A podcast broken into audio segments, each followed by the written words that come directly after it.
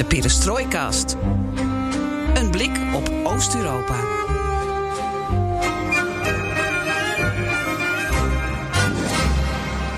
Geert-Jan, pak je even NRC van afgelopen dinsdag 18 mei erbij. En nee, begin niet met fokken en sukken. Nee, ik begin daaronder. Geert-Jan Haan en Floris Akkerman, makers van de tweewekelijkse podcast Perestrooikast bij BNR, stelden Martijn Haan van Oostblog.info voor om te komen praten over een virtuele trip door Nederland voor liefhebbers van Rusland, Midden- en Oost-Europa.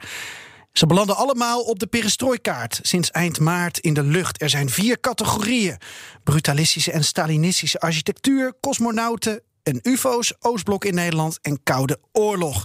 Tips blijven welkom. Dit is work in progress, zegt Martijn Haan. Achterpagina NRC.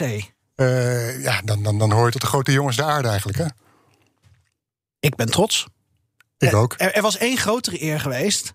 Voorpagina.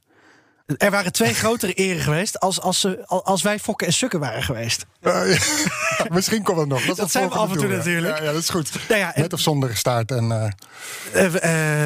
ik ben een haan. Okay, Martijn Haan ook. Dus wij hadden twee staarten gehad. In jouw geval weet ik Akkerman het is de boer, dus die zit achter jullie aan. Of, die jullie, of omgekeerd. Dat had zomaar gekund. Nou, waar gaat het om? Wij hebben natuurlijk aflevering 89 gemaakt met Martijn Omtrent. Haan. Over ja, een trip door Nederland. Een Oost-Europa-trip door Nederland.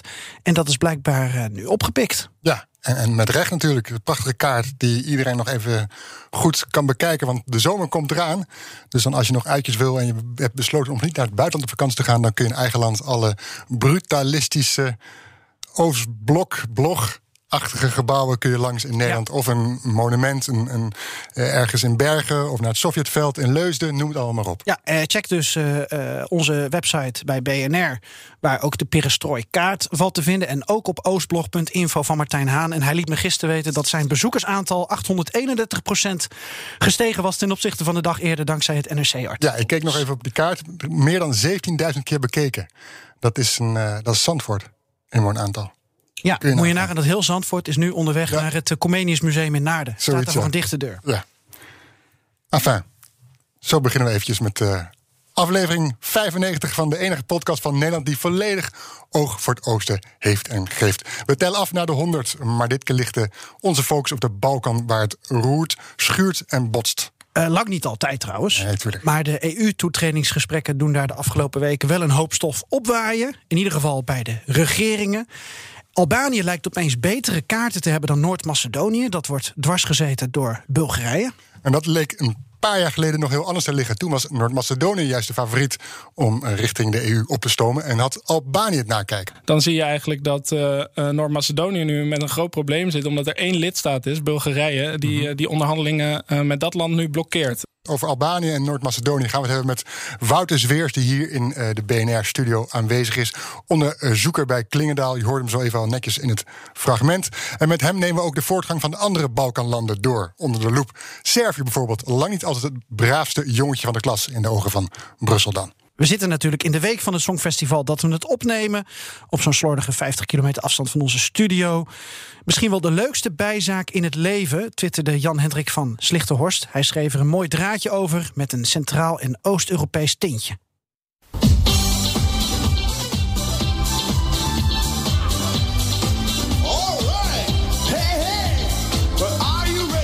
Are you ready? Are you ready? Yeah. Estland 2001. 20 jaar terug, wint het Songfestival met uh, een Estische Arubaanse song. Klinkt lekker hoor, klinkt lekker. Dit is echt Eurotrash ja, van ja, heb ik jou ja, daar. Ja, ik vind het, ik vind het, ja, dit is disco, discotheek ergens in de zomer uh, op een camping in uh, Estland. Ik ben zo heel benieuwd wat Wouter Zweers hiervan vindt.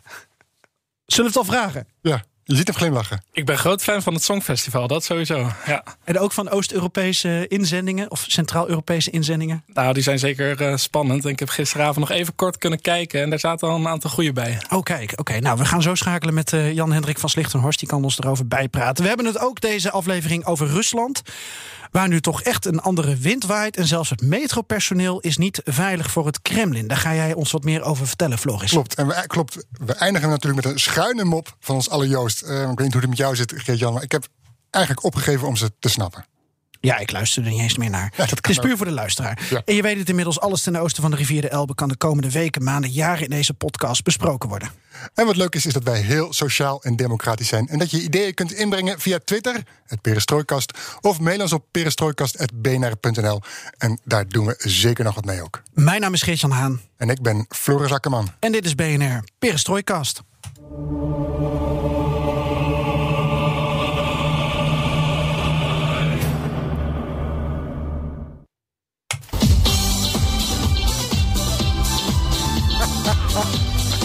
Are you ready? Hey, hey! Are you ready? You bet. Are you ready? Oh, yeah!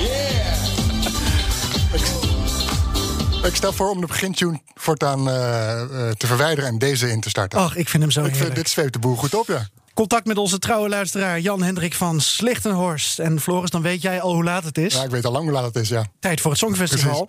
Jan Hendrik, fijn dat je er bent. Ja, het is me een hele eer om te gast te zijn in mijn eh, favoriete podcast. Ja, nou, de eer is eh, geheel aan ons. eh, want jij hebt een passie eh, voor onze regio, maar ook voor dit zangfestijn. En wij kwamen Ja. dus een prachtig Twitter-draadje van jou tegen, zoals dat heet voor de mensen die bekend zijn met, met Twitter. Dan, dan schrijf je dus eigenlijk eh, eh, een stuk of eh, eh, tien of twintig episodes, kleine episodes over eh, een onderwerp. In jouw geval de leukste bijzaak van het leven. Toch even, waarom?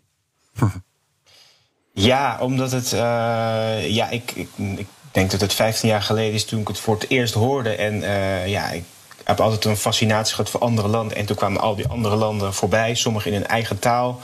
En eh, ja, dat, dat vond ik fascinerend. Want, Ja, wanneer hoor je nu een prachtig liedje in het Bosnisch of in het Est? Dat Nou, in het Bosnisch niet. hoor je op de radio niet. Nee, dit jaar helaas niet. Maar in 2006 hadden ze een hele mooie inzending. Oké. Wel- Welke was dat even voor de meeschrijvers thuis? Dat is eh Leila. Oké, nou daar hebben we geen fragment van klaarstaan, maar toch bedankt dat je het benoemt. Zoeken we nog even op. na Zoeken we op. Ja, dat is leuk. Eh, Hendrik, Jan Hendrik, je hebt, op, op jullie eh, tweet. Ja. ja, Jan, Jan Hendrik, je hebt ons eh, op ons verzoek drie momenten erbij gepakt die jouw twee passies met elkaar verbinden. Eh, dat illustreren we even met fragmenten. Laten we naar de eerste gaan en dat is in 2004.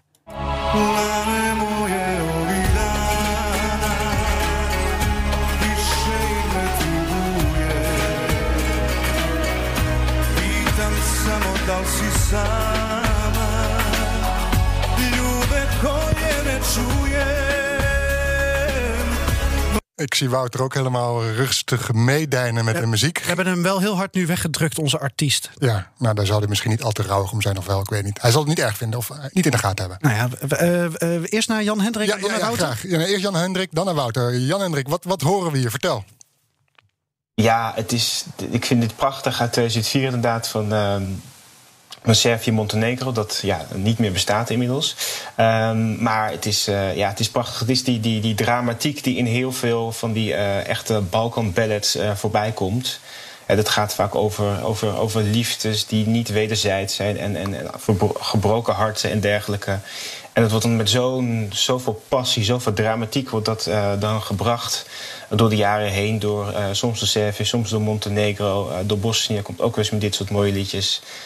Ja, dan word ik gewoon eh, nou ja, vrolijk van andermans liefdesverdriet. Dat, om- dat is een beetje gemeen om te zeggen. Maar het is wel mooi om daarna te luisteren met een goed glas eh Montenegrijnse wijn eh, bijvoorbeeld. Heel goed, Wouter, ik zag je ook rustig meedijnen met eh dit nummer. Dat kan je ook bekoren. Ja, het klinkt zeker goed. En ehm, ik kijk al van kinds af aan naar het Songfestival.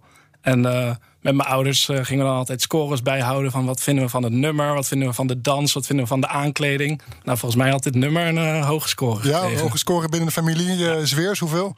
Nou, dan eh, denk ik toch wel een, eh een eh, 8 van de 10. Merkte jij, merkte jij toen ook al dat je ehm, eh, net iets meer geïnteresseerd was in, in inzendingen uit onze regio of specifiek uit Zuidoost-Europa? Nou, ik heb daar zeker vanaf mijn jeugd een, eh, een fascinatie gehad voor, voor, voor Centraal-Oost-Europa. En ehm, ik weet niet of dat eh, hier al in tot uiting kwam. Maar Nee, maar je krijgt een hele avond lang krijg je van alles Dus in voorgeschoten. ieder geval je internationale blik verbreed, verruimt wel, denk ik. Ja, nou ja, kijk, ik vind IJsland ook altijd heel leuk. Maar dat is gewoon omdat je denkt van ja, dat, dat is wel goede muziek. En, en Oost-Europa, eh, Centraal-Europa, Zuidoost-Europa, dat draait veel meer ook om wat Jan Hendrik schetst, om passie. Nou ja, en om dat Estische eh, Eurotrash eh, nummer, dat dan won in 2001. Maar eh, nou, dat is Ook passie. Ja, nou ja, en politiek wordt ermee verweven. Eh, vaak ook wel, ja. Klopt, klopt. Ehm, fragment nummer twee. Komt-ie. When strangers are coming, they come to your house. They kill you all and say, We're not guilty. Ja, dit is een eh, Ja. vrij recente. Het moet in ieder geval na 2014 zijn Ja, geweest. ja. Want Jamala bezinkt de Krim. Eh, en dit was een inzending eh, vlak erna, toen, eh, toen de Krim door Rusland was geannexeerd. Jan Hendrik, waarom dit fragment? Ja, het is een, eh, een, een heel tragisch lied, maar daar, daarmee ook heel indrukwekkend. Het wordt ook weer met, met, echt met passie gezongen. Ehm, het is ook eh, deels een eh, familietragedie die wordt bezongen eigenlijk. Want haar voorouders zijn zelf ook gedeporteerd door Stalin eh, naar Centraal-Azië. Ze is ook zelf geboren in Kirgizië. En ja, ze brengt het met zoveel passie, zoveel emotie. Ook nog deels in het Krim-Tataars. Eh, en het heeft ook gewonnen. Het heeft, mensen vonden het ook indrukwekkend. Hebben er dus op gestemd massaal. En, ehm, ja, wat het nog een beetje extra ja, interessant maakt... is dat in die finale... Er werden eerst de jurypunten gegeven... en helemaal aan het einde kwamen de punten van de telefoters. En toen ging het op het laatste moment... leek het gaan tussen Rusland en Oekraïne. Je zag die beelden zo naast elkaar en dat... eh, ja, dat was eigenlijk een soort, eh, een, soort koude oorlog eh, op het Songfestivaltoneel. Ja, dat hoort ook wel een beetje bij. De, de, de, de vijandigheid onderling bij landen en tegen landen. Dat Ja. komt hier tot uiting. Ja, maar er zijn ook echt wel Russen, want ik heb die scores nog eens nagekeken. Er zijn ook, eh, eh, ook Russen die erop hebben gestemd. Dus eh, Ja. die vanuit Rusland hebben gestemd. Ja. Nog een andere inzending die jij eh, nomineerde. Want eh, jij hebt er vele. Eh, die kunnen mensen ook op jouw, jouw Twitterpagina natuurlijk eh, bekijken. Zullen we even reclame maken voor jouw Twitterpagina? Waar, kan, waar kunnen mensen jou op vinden? Ja, dat is eh, een niet hele moeilijke Twitternaam. Het JHV Slichtenhorst. Ja, misschien toch een beetje moeilijk. G. Slichtenhorst is dan met de G. Ja. Eh, nou, voor de meeschrijvers thuis eh, nogmaals wel te doen. Eh, laatste fragment dat je hebt. Ik geselecteerd. voel me echt een DJ. Ja.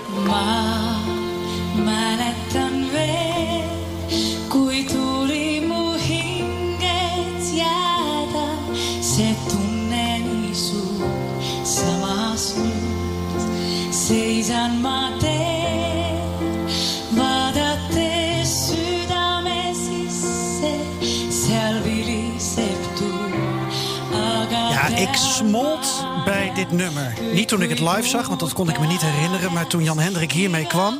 Ik zie die knappe vrouw, moet ik zeggen, uit, eh, uit Estland. En die zit zo in de camera mij aan te staren. En dan zingt ze. En dan denk ik van ja, ik ben weg.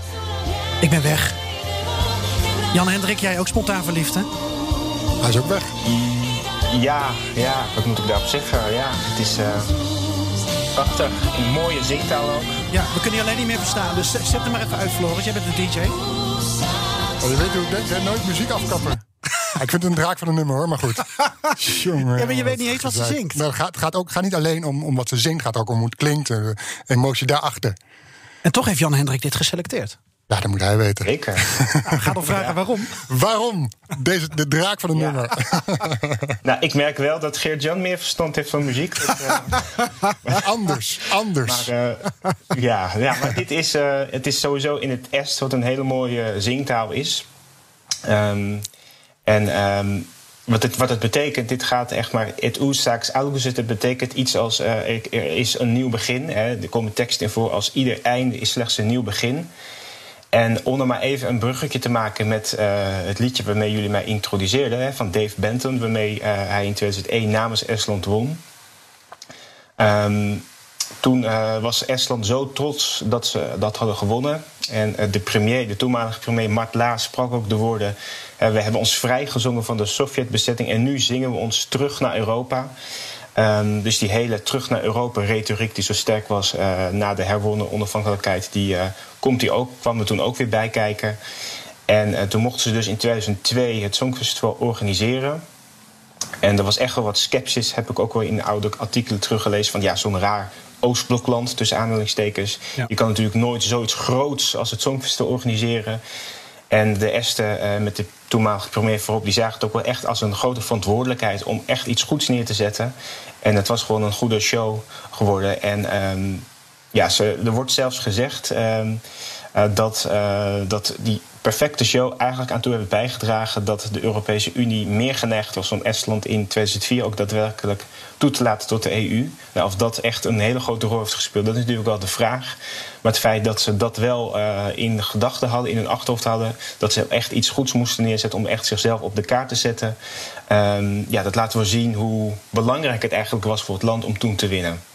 Laatste vraag, uh, Jan Hendrik. Uh, bij de ja. eerste voorronde deze week toen uh, in Rotterdam. Toen mochten de Litouwers uh, het bal aftrappen. Nou, Litouwers, Rotterdam, wat wil je nog meer? Hoe vond je dat, jij als Baltische fan? Ja, ik uh, vind Litouwen een fascinerend land. Ik heb zelfs Litouwse sokken, maar ik vond het verschrikkelijk. ik vond het echt verschrikkelijk. Het is niet mijn stijl, nee. Niet nee, alles nee, nee, op het Songfestival uh, Wat zeg ik? kan jou bekoren. Uh, van Floris wist ik het al. Dus, uh, nee. Ja. Wouter, leuk hè? We hebben weer veel geleerd. Ja, zeker, zeker. Ja. Jan Hendrik, je mag terugkomen. Nou, dat doe ik met heel veel liefde. Oké. Okay. Hey, heel erg veel bedankt. Heel erg veel dank, uh, Jan Hendrik van, uh, van Slichthorst, onze trouwe luisteraar, liefhebber van, uh, van onze regio, maar bovenal van het Eurovisie Songfestival. Dankjewel, Jan Hendrik. Zoals de eerste zeggen. Hoe zeg je dat? Nog een keer? Negemist. Onthouden. Gaan we onthouden. Dankjewel hè. Um, hey, hij komt online deze week, zoals je kent. Dus uh, ja, heel erg bedankt. En we gaan er zeker reclame voor maken. Helemaal goed. Heel leuk. Uh, ja, je kan gewoon weer op het knopje drukken en dan, uh, dan ben je er weer uit. Onze technicus die is, uh, die is even plassen, denk ik. Dus je zal het zelf ja, moeten doen. Super. hey, dankjewel. Ja, nou, dankjewel. Tot Fijne later. werkdag. Dag. Fijne dag. Hoi. Ja, dat was Jan Hendrik, mijn verre neef. Ja, nee, uh, leuk, leuk familie heb je. Ja, dank je. We ja. hebben elkaar nooit ontmoet. Ja, één keer op de Perestrooi Café ja. evenement. Dus... Geert-Jan, als ik zeg de Moskouse metro, dan zeg jij? Druk. Verder nog meer? Dat... Uh, de kring. De kring? De ring. De ring. De ring, de kring. Uh, oude vrouwtjes bij de roltrappen, die uh -huh. daar volgens mij nu niet meer uh, staan, wegbezuinigd. Dat. Ja. Jij, Wouter? Of ik weet niet of je de Moskouse metro kent. Ik ken alleen die in Sint-Petersburg. Nou ja, dat, dat, dat, is ook een mooie. Ook zijn uh, flinke afstanden ook die worden afgelegd daar. Je bedoelt onder, onder de grond, ja, de zeker. Ja, ja. ja, dat, is, uh, dat is volgens mij wat de meeste mensen bijblijven. Maar, en natuurlijk de. Sorry? Maar ook tussen de stations. Uh, ja, ja. Het is een flink netwerk. De, de paleizen van metrostations. En wat zeg jij dan? Ja, ik zeg ook wat me nu in, in het hoofd komt: repressie. Oh. Ja, daar associeer je nou, ik heb de Moskouse metro. me nooit echt onderdrukt gevoeld in de metro. Ja, misschien. Ja, in, ja, in mijn oren af en toe. Maar, nou ja, dat is zo, zo, diep onder de grond. Maar je ziet dat die repressie, die, ja, daar hebben we het al vaker. Je leest het ook in de kranten. Uh, die neemt alsmaar toe in Rusland. Je vraagt je af, kan het nog meer? Kan het nog erger? Je hebt van Navalny in de strafkamp tot studenten die kritisch zijn over Poetin en worden vervolgd. En nu is dus ook het metropersoneel aan de beurt. Oké. Okay. Uh, Russische media, natuurlijk niet de staatsmedia, melden over ontslagen werknemers bij de Moskouse metro omdat ze aanhangers zijn van Navalny. Ze hadden zich online opgegeven voor protesten, maar hun gegevens zijn naar buiten gekomen door een hack. En volgens een vakbond gaat het om 100 werknemers van de Moskouse metro die zijn ontslagen. En Medusa, dat is een van die media die daar hebben over bericht. Medusa ligt zelf onder vuur van de autoriteiten. Onafhankelijk media. Ja, ja, wist de hand te leggen op zo'n ontslaggesprek tussen werkgever en metrowerknemer. En hoe ging dat? Het ging in het kort zo. De supervisor, de, de, de, baas, zegt tegen de werknemer: Het bedrijf van de Moskou, Moskouse metro wil niet langer met u samenwerken. Waarop de werknemer zei: Waarom? Supervisor, ik kan u de reden niet vertellen, want ik weet het niet. Maar we hebben orders om de relatie met u te beëindigen. Vanaf vandaag. U moet begrijpen dat het niet ons initiatief is en het datum hiervoor staat vast. En is vandaag. Dit komt van bovenaf, maar we weten niet wiens initiatief het is. Na nog wat gesoepeld heen en weer. De, de, de werknemer die, ja, die begrijpt het niet. Die wil overleggen nog met zijn familie. Ja, begrijpt u uiteindelijk toch wel van... ja, ik moet me neerleggen bij dit ontslag en kan dus vertrekken. En ja, dat is niet alleen zijn geval. Uh, je ziet in, door heel Rusland zie je nu allemaal uh, studenten worden vervolgd. Dat meisje onlangs van 19 jaar dat, dat op straat uh, een protest uitzat. zat in de, in de rechtbank. Dus alles maar lijkt... Ik moet steeds meer denken, Rusland gaat... Wit-Rusland was dat toch, dat meisje? Volgens mij was het Rusland, in Moskou de straten. Maar je noemt Wit-Rusland al, ik wil het net zeggen... Uh, Rusland gaat steeds meer Belarus achterna. Nou, sta daar maar eens bij stil als je die uh, vrije metro pakt. Zal ik doen.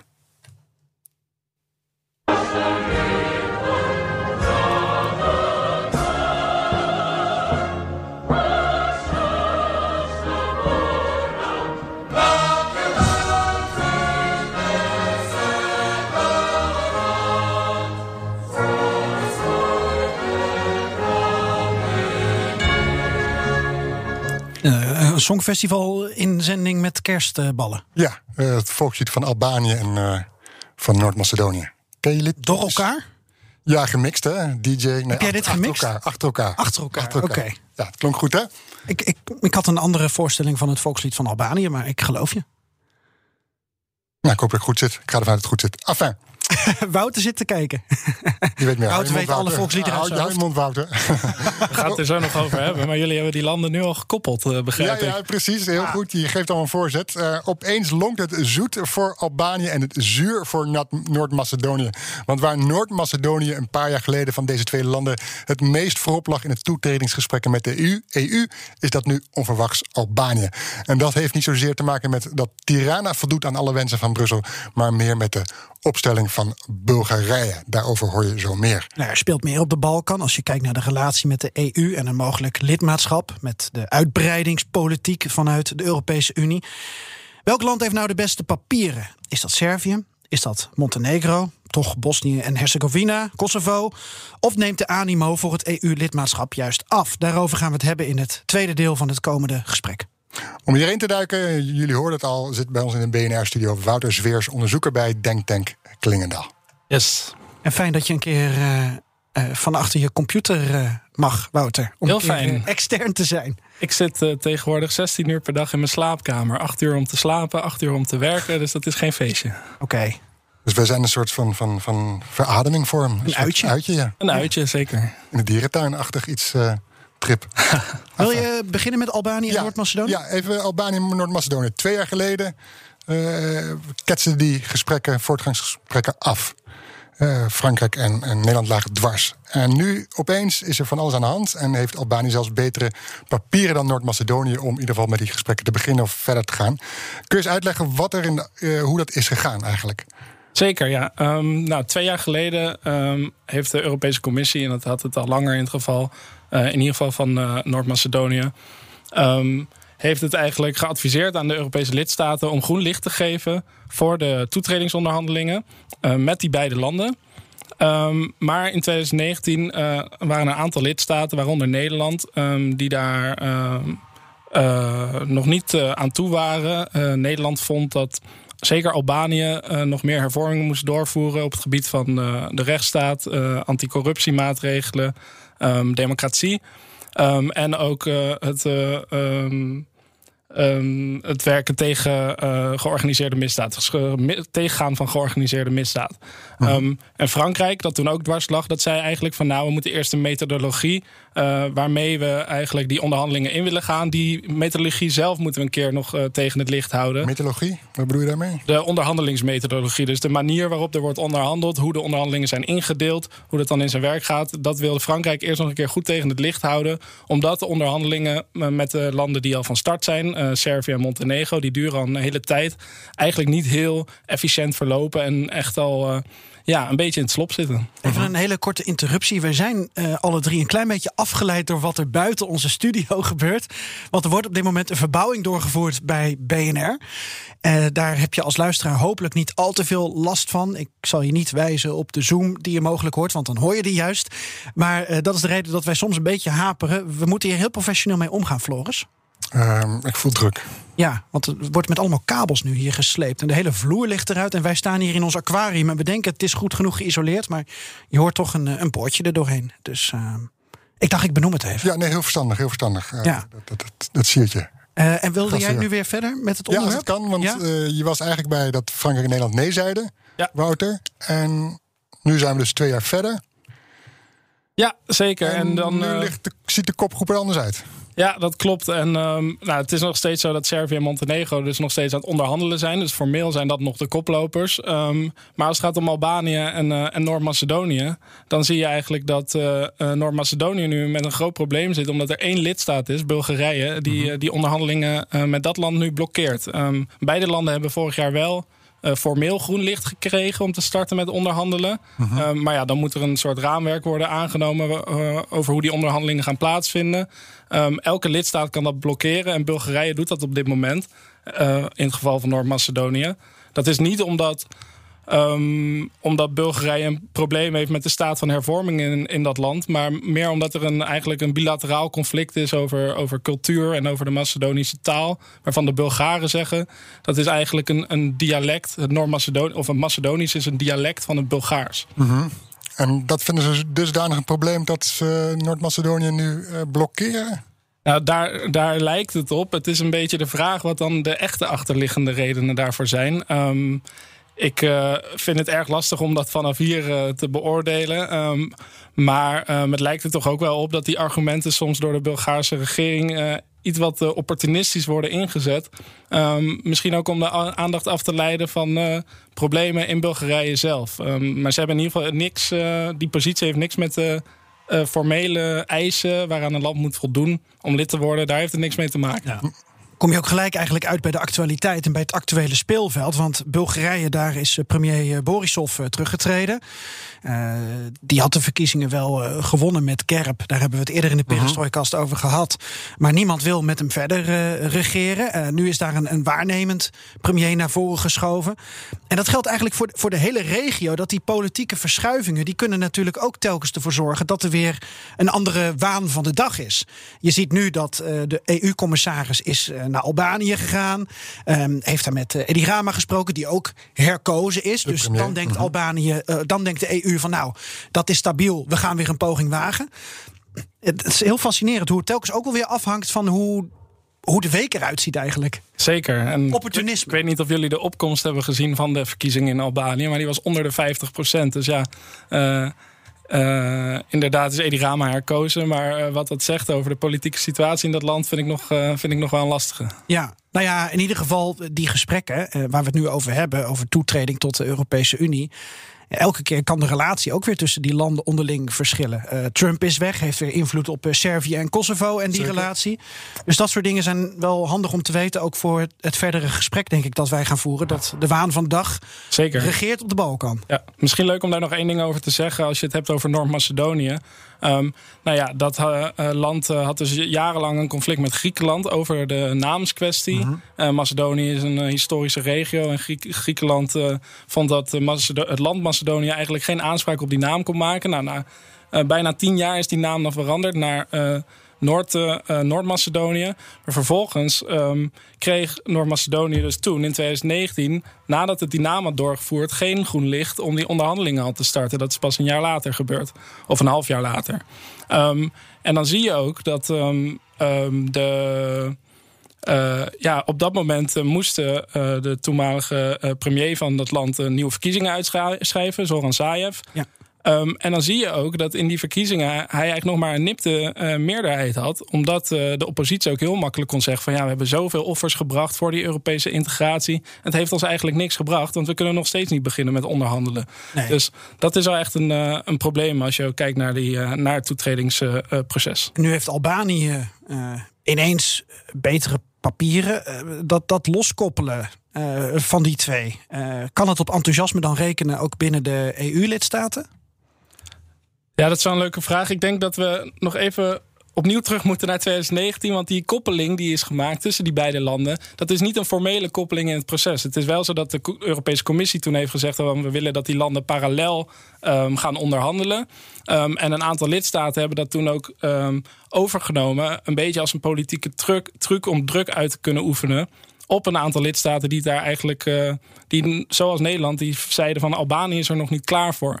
Ehm, en die andere lidstaten die zeiden van ja, maar als Noord-Macedonië eh, kan beginnen, dan moet Albanië ook beginnen. En zo probeerden ze om beide landen in dat onderhandelingstraject te krijgen. Ja, want het speelveld is dat met name Nederland en Frankrijk waren de felle tegenstanders en Duitsland in mindere mate. Dan heb je eigenlijk de belangrijkste West-Europese landen wel genoemd, denk ik. Hè?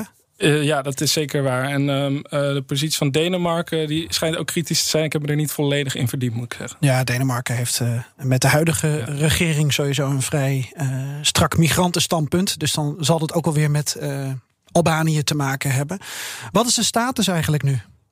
Nou, als het gaat dus om die koppeling nog even. ehm, dat is dus, dus geen formele koppeling. Eh, er zijn een aantal landen die daar nu wel aan vasthouden. Ehm, eigenlijk werkt het nu de andere kant op. Eh, omdat Noord-Macedonië nu wordt tegengehouden door Bulgarije. Zeggen, proberen die lidstaten nu eigenlijk andersom druk uit te oefenen. Namelijk, als Albanië nu kan beginnen, dan eh, mag Noord-Macedonië zou dan ook moeten beginnen.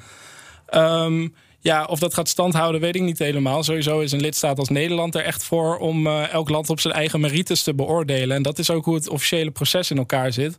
En persoonlijk lijkt me dat ook eigenlijk het beste omdat eh, ja, eh, het hele uitbreidingsbeleid is gebaseerd op het principe van voor wat hoort wat. Als een land hervormt, dan, ehm, dan kunnen ze verder gaan in een proces met uit- uiteindelijk eh, grote beloning van EU-lidmaatschap. Nou ja, als je landen dan aan elkaar gaat koppelen, dan gaat het natuurlijk, wordt het een lastige zaak.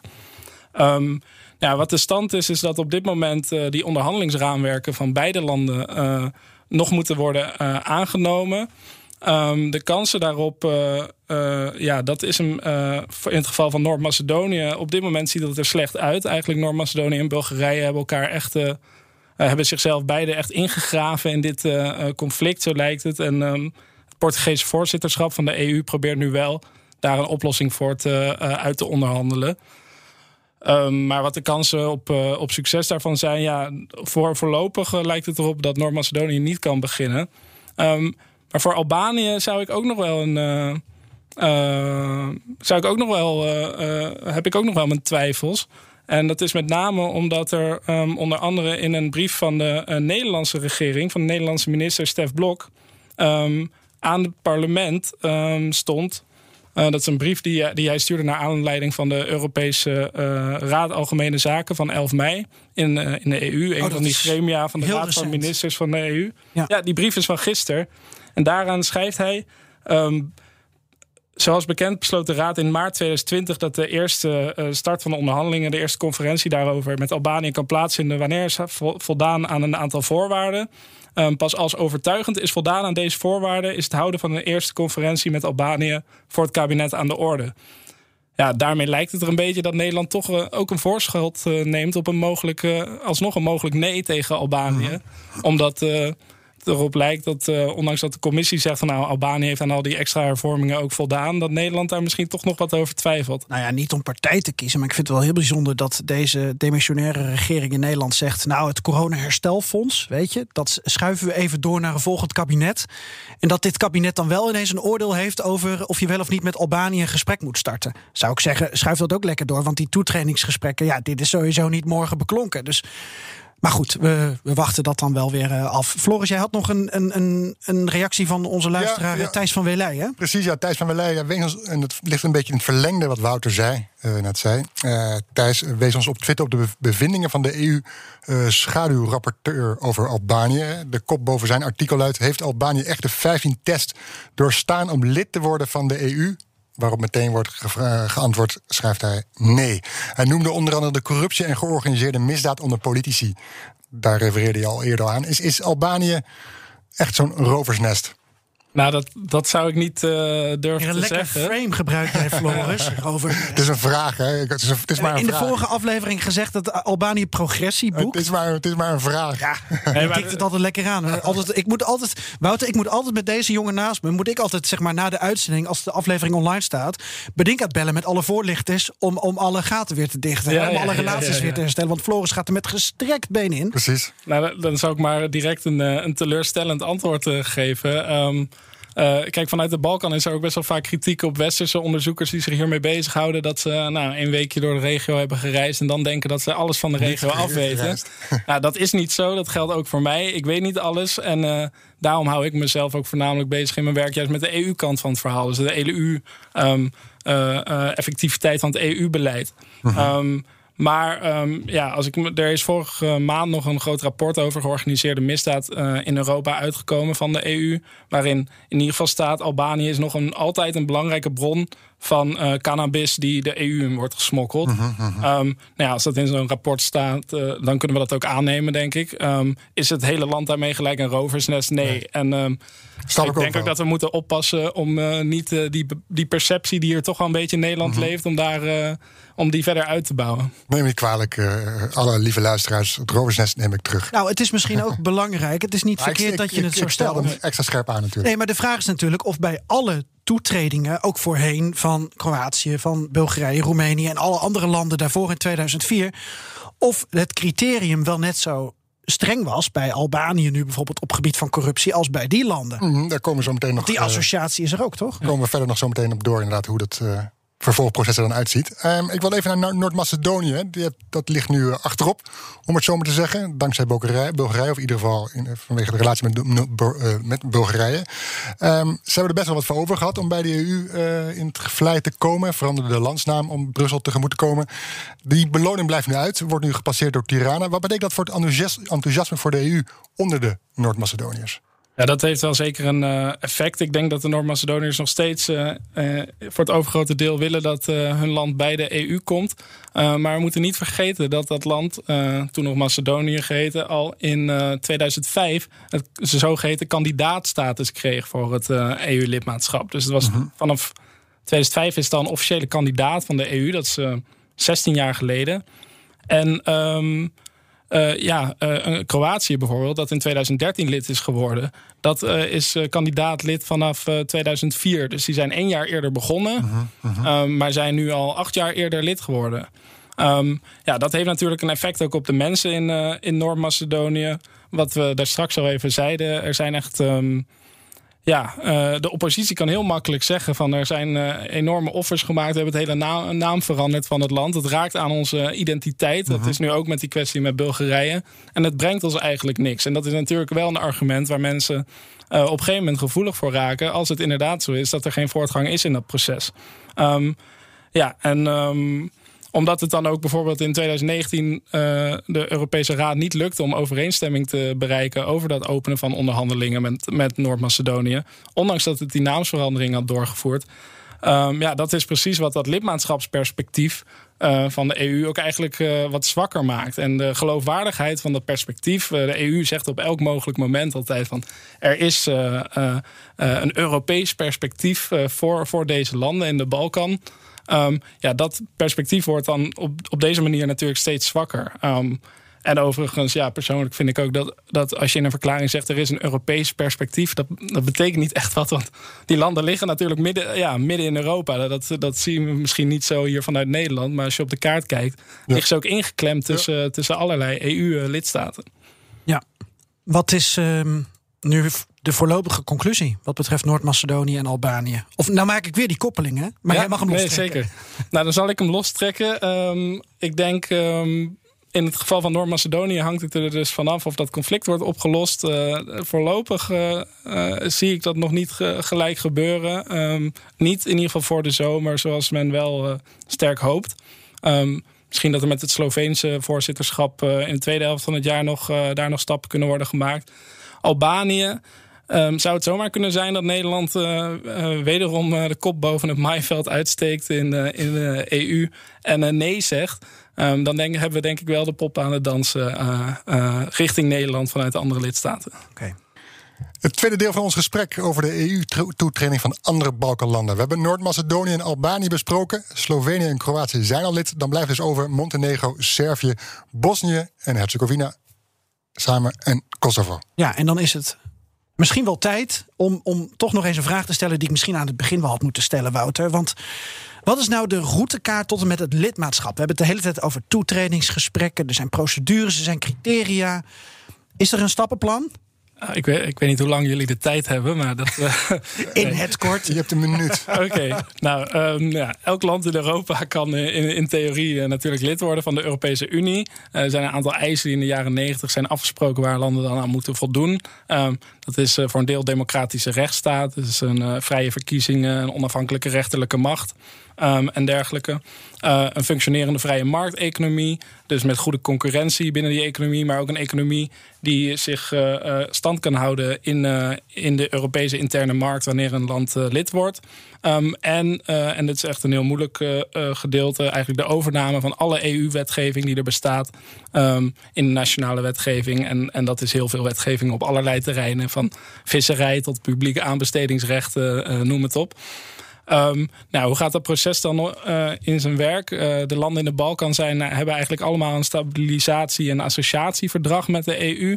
Dat is in de jaren 2000 al ehm, gesloten om die landen voor te bereiden op lidmaatschap. Wat is dan stap 1? Of Dat stap is- 2? Ja, stap nul, eh, denk ik haast. Maar ehm, dat is echt een raamwerk voor die relaties tussen de EU en zijn land. Dan komt er ook steun op gang. Dan komen er politieke dialogen op gang. Ehm, dan wordt er ook al gewerkt aan het geleidelijk afschaffen van handelsbelemmeringen. Ehm, En, ehm, en er komt ook financiële steun voor die landen in de vorm van. eh, voor, de die ze moeten eh, doorvoeren. Nou, dan doet een land een formeel eh, verzoek voor toelating. En dan gaat de Europese Commissie gaat echt een, eh, een mening vormen daarover. Die gaat het hele land doorlichten, alle beleidsterreinen. En kijken van ja, is een land daar eigenlijk klaar voor? Dat is dan stap Dat twee is dan één. Dat zou ik dan stap 1 willen noemen. Oké. Eh, de, De aftrap en dan is dit de eerste lange stap. Oké. Precies, ja. En de commissie die doet, die, die geeft dan die mening. Het AVI heet dat. Ehm, en dan gaat de Europese Raad vervolgens bepalen of zo'n land dan ook echt de kandidaatstatus kan krijgen. Nou, als een land dat krijgt, dan is de volgende stap het openen van de, formeel openen van de onderhandelingen. Ehm, en als dat is gebeurd, dat is dus voor Noord-Macedonië en Albanië in eh, maart vorig jaar eh, gebeurd. Die hebben de kandidaatstatus. Ja, en de onderhandelingen zijn ook formeel geopend, maar niet in de praktijk. En dit is enigszins ingewikkeld. Ehm, want dan, nadat de onderhandelingen formeel worden geopend, moet er dan een onderhandelingsraamwerk door de EU worden ontwikkeld en aangenomen door de lidstaten. Ehm, en dan pas kunnen de onderhandelingen van start. En dat is waar eh, eh, die beide landen zich nu bevinden. Dus dat ra- raamwerk moet nog worden aangenomen. ehm, eh, voordat die onderhandelingen van echt, echt van start kunnen in Oké. de praktijk. Ehm, misschien laat ik de vraag dan maar anders stellen. Want ik, ik vind het geweldig hoe goed jij erin zit. Het is ook je werk. Maar Ik krijg je voor betaald. eh, dit is eh, wel. Eh, ik snap dat toetreding tot de EU moeilijk is. Ja. Maar, maar dit is moeilijk en ingewikkeld tegelijk. Maar misschien kunnen we het aan de hand van, van verschillende status benoemen. Dus je hebt Albanië en Noord-Macedonië. Die hebben dus nu de kandidaat status. Status, ja.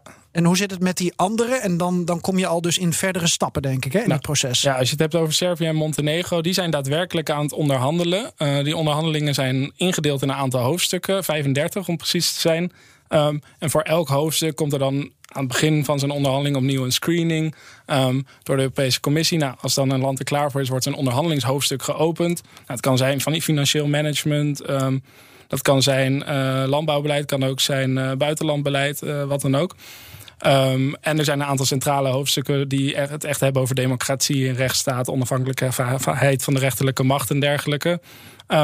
En ja, dan per hoofdstuk eh, eh, wordt er gekeken of zo'n land eh, alle, alle EU-wetgeving goed heeft overgenomen en zich daar ook aan houdt. Want dat is ook een, eh, belangrijk punt. Maar ze hebben officieel een, een verdere status? Ehm, ja, ze zijn dan in, in, in, de onderhandelingen, dat is dan eigenlijk de status. Ze zijn nog steeds kandidaat. Maar Oké. Maar er is, er is geen enkele toekomst, of, of in ieder geval wanneer die data ligt dat ze daadwerkelijk lid worden, dat, is, dat staat niet ergens vastgebeiteld. Nee, zeker niet. En ik denk dat het ook niet zo verstandig is, omdat eh, ja, je weet nooit hoe lang die onderhandelingen gaan duren. En je ziet dus in het geval van Servië en Montenegro dat die echt al lang zijn, bezig zijn. Eh, ehm, Servië sinds 2014 en Montenegro sinds 2012. En Servië heeft bijvoorbeeld nu onge- ongeveer de helft van die hoofdstukken, dus van die eh, onderhandelingsthema's, geopend. Maar zijn er slechts. eh, ehm, even uit mijn hoofd, twee of drie geloof ik eh, gesloten, dus afgerond. Ehm, en in het geval van Montenegro zijn er 33 hoofdstukken geopend, dus bijna allemaal. Maar zijn er ook slechts twee of drie afgerond. Ja. Klinkt een beetje als een computerspelletje. Je moet telkens een nieuw level halen. En dan kan je eindeloos doorgaan. Maar je moet ook soms weer opnieuw beginnen. Ja, zo. eh, Maar je hebt wel levens en je gaat niet meteen dood. Eh, ja, dat is waar. Ik was niet zo heel goed in computerspellen. en, en, dit, dit worden, kan een gebed zon end dus eigenlijk worden. Ja, en dat is ook eigenlijk het probleem. Omdat als zo'n als zo'n proces te lang voortduurt, ja, dan op een gegeven moment is ook nog een beetje de vraag: leidt het proces nog wel tot het uiteindelijke doel? Ehm, nou, de dus vraag stellen is een beantwoorden. Ja, nou, eh, veel mensen zeggen van niet. Eh, veel mensen zeggen echt van ja, eh, eh, het, het onderhandelingsproces is losgezongen van het, eh, van het doel van die hervormingen. En, eh, eh, en leidt niet tot die echte diepe hervormingen die ervoor moeten zorgen dat zo'n land klaar is om, om lid te worden van de EU. Oké, en Kosovo en Bosnië en Herzegovina die hebben dus status min 1. Ja, Ja, dat zijn. nog in de kelder. Nou ja, dan komt er weer een nieuwe, eh, nieuwe status bij. Die hebben, eh, hier komt die de potentiële kandidaatstatus. Oh ja, Dus die zijn nog potentieel kandidaat. maar ze hebben wel potentie. Ze, ze, ze, ze hebben potentie. Elk land heeft eh, potentie. Maar Lager eh, kan niet. beide landen kampen natuurlijk nog wel met een aantal problemen. Voor Kosovo is het eh, eh, grootste probleem dat eh, vijf lidstaten van de Europese Unie Kosovo niet als, eh, als land erkennen. Ja, Spanje Ja, en België denk ik ook. Of niet, vanwege de mogelijke onafhankelijkheidskwesties? Of, Nou, het is in ieder geval Spanje, Griekenland, Cyprus, Slowakije geloof ik. De vijfde weet ik even niet. oh Ehm, maar ehm, ja, dat, voor Spanje heeft dat daar ook zeker mee te maken. Dat zij ook met eh Catalanen zitten. En eh, zij zijn bang dat als we Kosovo erkennen... dat dan eh, de boel ook losgaat in, in, eh, in Catalonië. Ja. Dus als we Ja, Floris, excuus. Ja, ja. ik ben helemaal van het draaiboek aan het afwijken. Nee, dat dus maakt niet uit. jij Ik vind, vind, juist wel leuk. Maar als ik wil nog even voor, voor, voor, voor- vervolgvraag stellen over Servië, hè, bijvoorbeeld. Ja. Dat duurt nu al jaren. Wat, wat maakt het dat zo lang duurt? Is dat dat Servische eh halstarrigheid? Of is dat de Europese Unie die die onbereikbare doelen neerlegt? Eh, Ja, ehm, nou dat heeft alles te maken met eh, de conditionaliteit, denk ik. waarop het hele uitbreidingsprincipe gestoeld is. Het idee Voor wat hoort dat wat. voor wat hoort wat principe. Ehm, dus als een land meer hervormt, dan wordt het eigenlijk beloond voor die voortgang in, door voortgang in het proces. Eh, maar wat je ziet in het geval van Servië bijvoorbeeld, is dat de beloningen eh, eh, eh, die worden geboden eigenlijk niet altijd opwegen tegen, tegen die moeilijke hervormingen. Je moet je voorstellen dat als je als land nog niet geheel democratisch bent en als zittende regering heb je je macht ehm, opgebouwd. ehm, nou, door middel van onder andere met hulp van invloed op de media, gebruik van staatsmiddelen in campagnes, opkoping, eh, omkoping en corruptie in publieke instellingen eh, eh, en de rechterlijke macht. Ja, dan druisen die hervormingen die de EU eist eigenlijk direct in, eh, in tegen jouw eigen machtbasis. Ik zeg niet dat in het geval van de Servische regering eh, dit allemaal op grote schaal gebeurt. Maar het is wel zo dat, eh, dat als je kijkt naar een aantal rapporten van Freedom House, ehm, bijvoorbeeld, eh, een, een, een organisatie die zich bezighoudt met de staat van de democratie in, eh, in de wereld en in de individu- individuele landen. Ja, dan zie je dat zij ook, eh, ook eigenlijk zeggen dat die staat van de democratie in Servië eigenlijk de afgelopen jaren alleen maar minder is geworden. En bij Klingendaal heb ik een, eh, een, een onderzoek uitgevoerd met een Servische partner over, over mediavrijheid in dat land. En daar blijkt ook uit dat die, dat die ruimte voor media om, eh, om, eh, om vrij te rapporteren eh, achteruit gaat. En dat er steeds meer intimidatie is van journalisten en dergelijke. ja, maar is het dan ook iets wat de EU, die wil hervormingen van de grond krijgen, die wil dat er iets gebeurt? Heeft de EU dan te weinig invloed, macht, stok om mee te slaan, hoe, hoe je het wilt noemen? In, in, zekere zin wel. Ehm, er is nog iets aan de hand. Eh, het, is Het misschien- wordt steeds elke keer als je denkt van ik ben er, Ja. krijg ik nu een concreet antwoord, dan blijkt het toch Nou, nog Ik weer denk iets. dat er ergens in 2152 eh, Montenegro lid wordt of zo. Nou, er zijn in ieder geval een aantal onderzoeken die zeggen dat de EU zelf ook eh, eigenlijk bijdraagt aan die stilstand in de regio. En dat zou dan komen ehm, doordat eh, de EU natuurlijk eh, innig samenwerkt met de regeringen in die landen. Ehm, met de regering eh, van Servië bijvoorbeeld.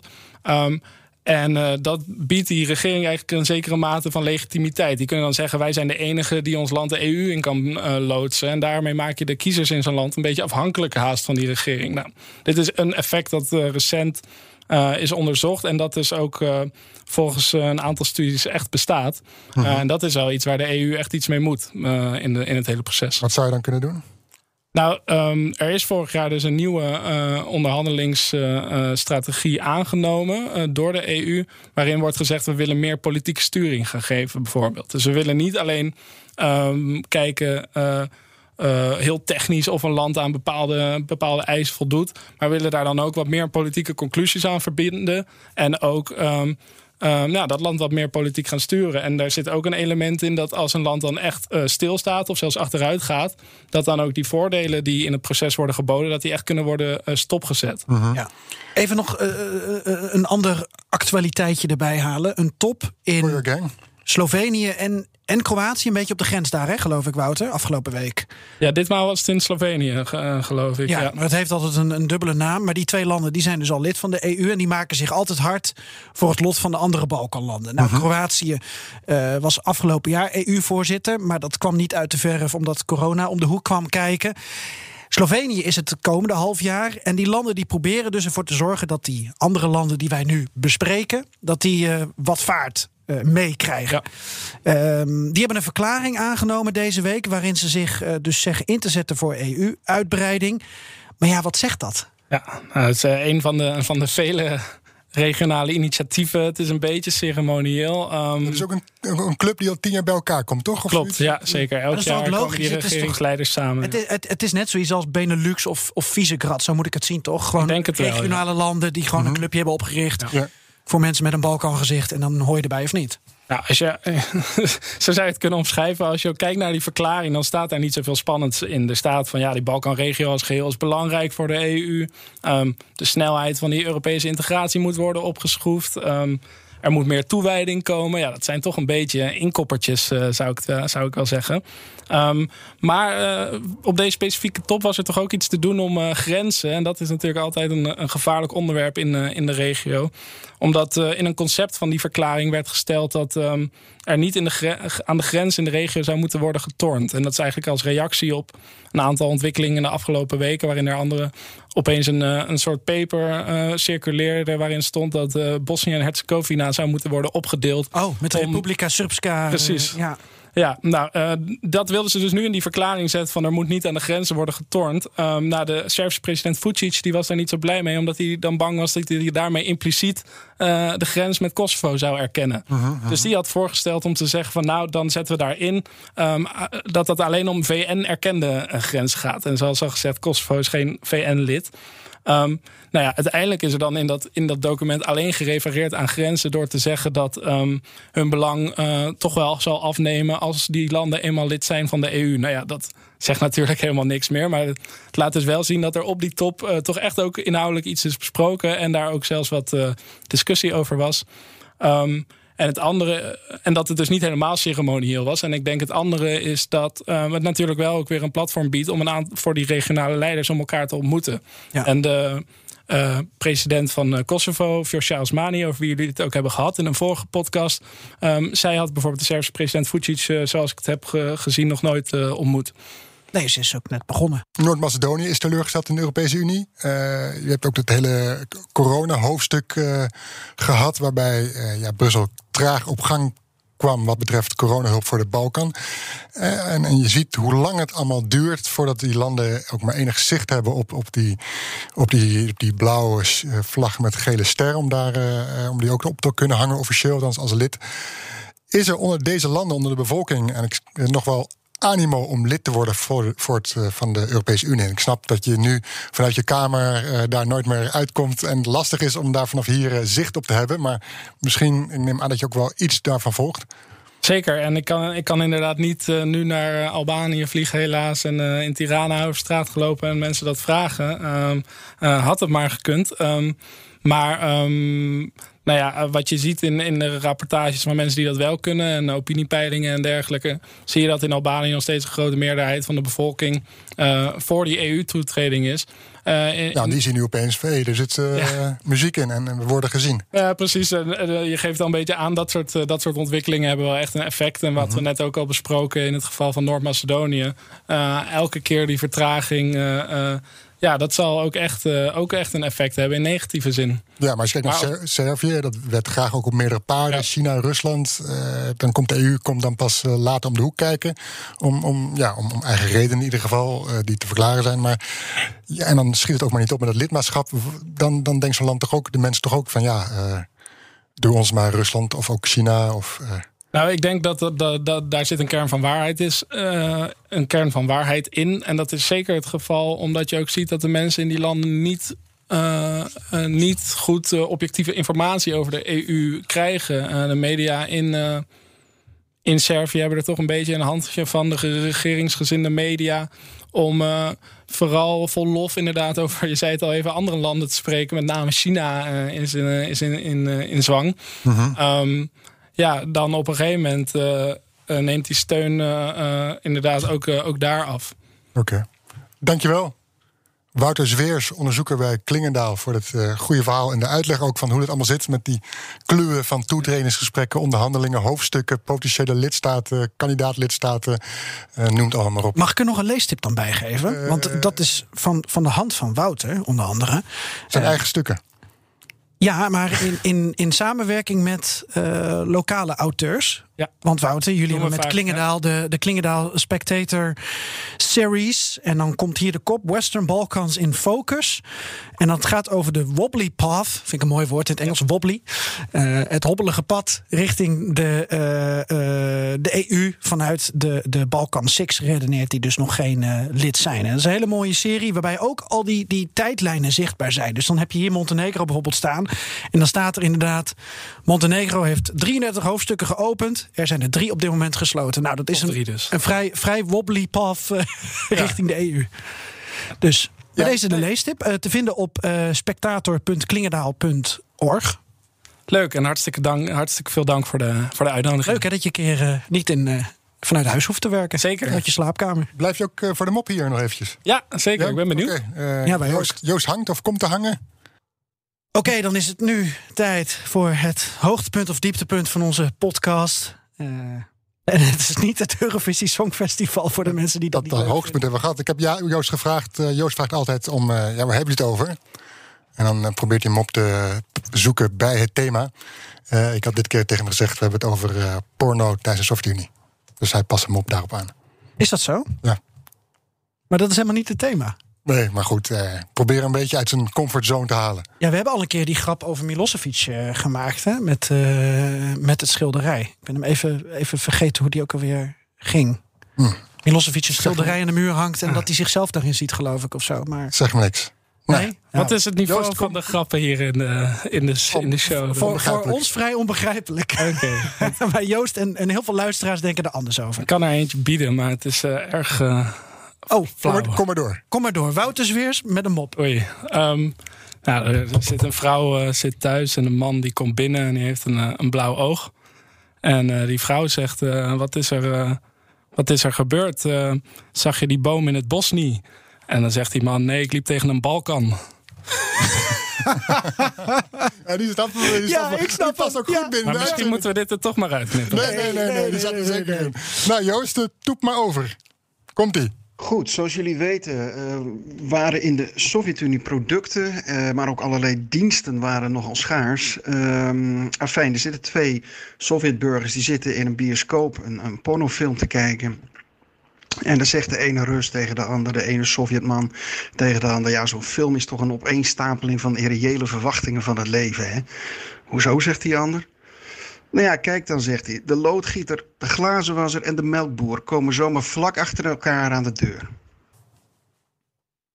Nou, dat was weer een ongemakkelijke stilte, zoals wel vaker. Vond die van Wouter beter. Ja, ik begreep ze wel allebei een beetje deze keer. Dus, eh, oké. Nou, dat was weer een leerzame uitzending. Leerzame aflevering. Ik ben er heel blij mee. Aflevering 95. Inhoud, Ja, ik ook. daar hou ik van. Ja, inhoud. En die liedjes aan het begin, vond je die ook leuk? Ik vond die eh, Are You Ready vind ik wel iets om eh, vaker te starten als het nodig is. Ja. Nou, Wouter, dankjewel nogmaals. Dank jullie wel. Leuk hè, muziek.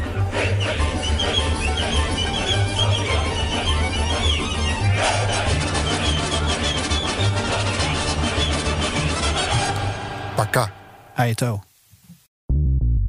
Bij BNR ben je altijd als eerste op de hoogte van het laatste nieuws. Luister dagelijks live via internet. Jelle Maasbach. Wesley Weert. We zijn er voor je met het leukste, opvallendste, maar natuurlijk ook het belangrijkste nieuws. Tijdens de presentatie van die halfjaarcijfers toen die beurskoers in elkaar kukkelde. BNR Beurs. Voor de slimme belegger. Blijf scherp en mis niets.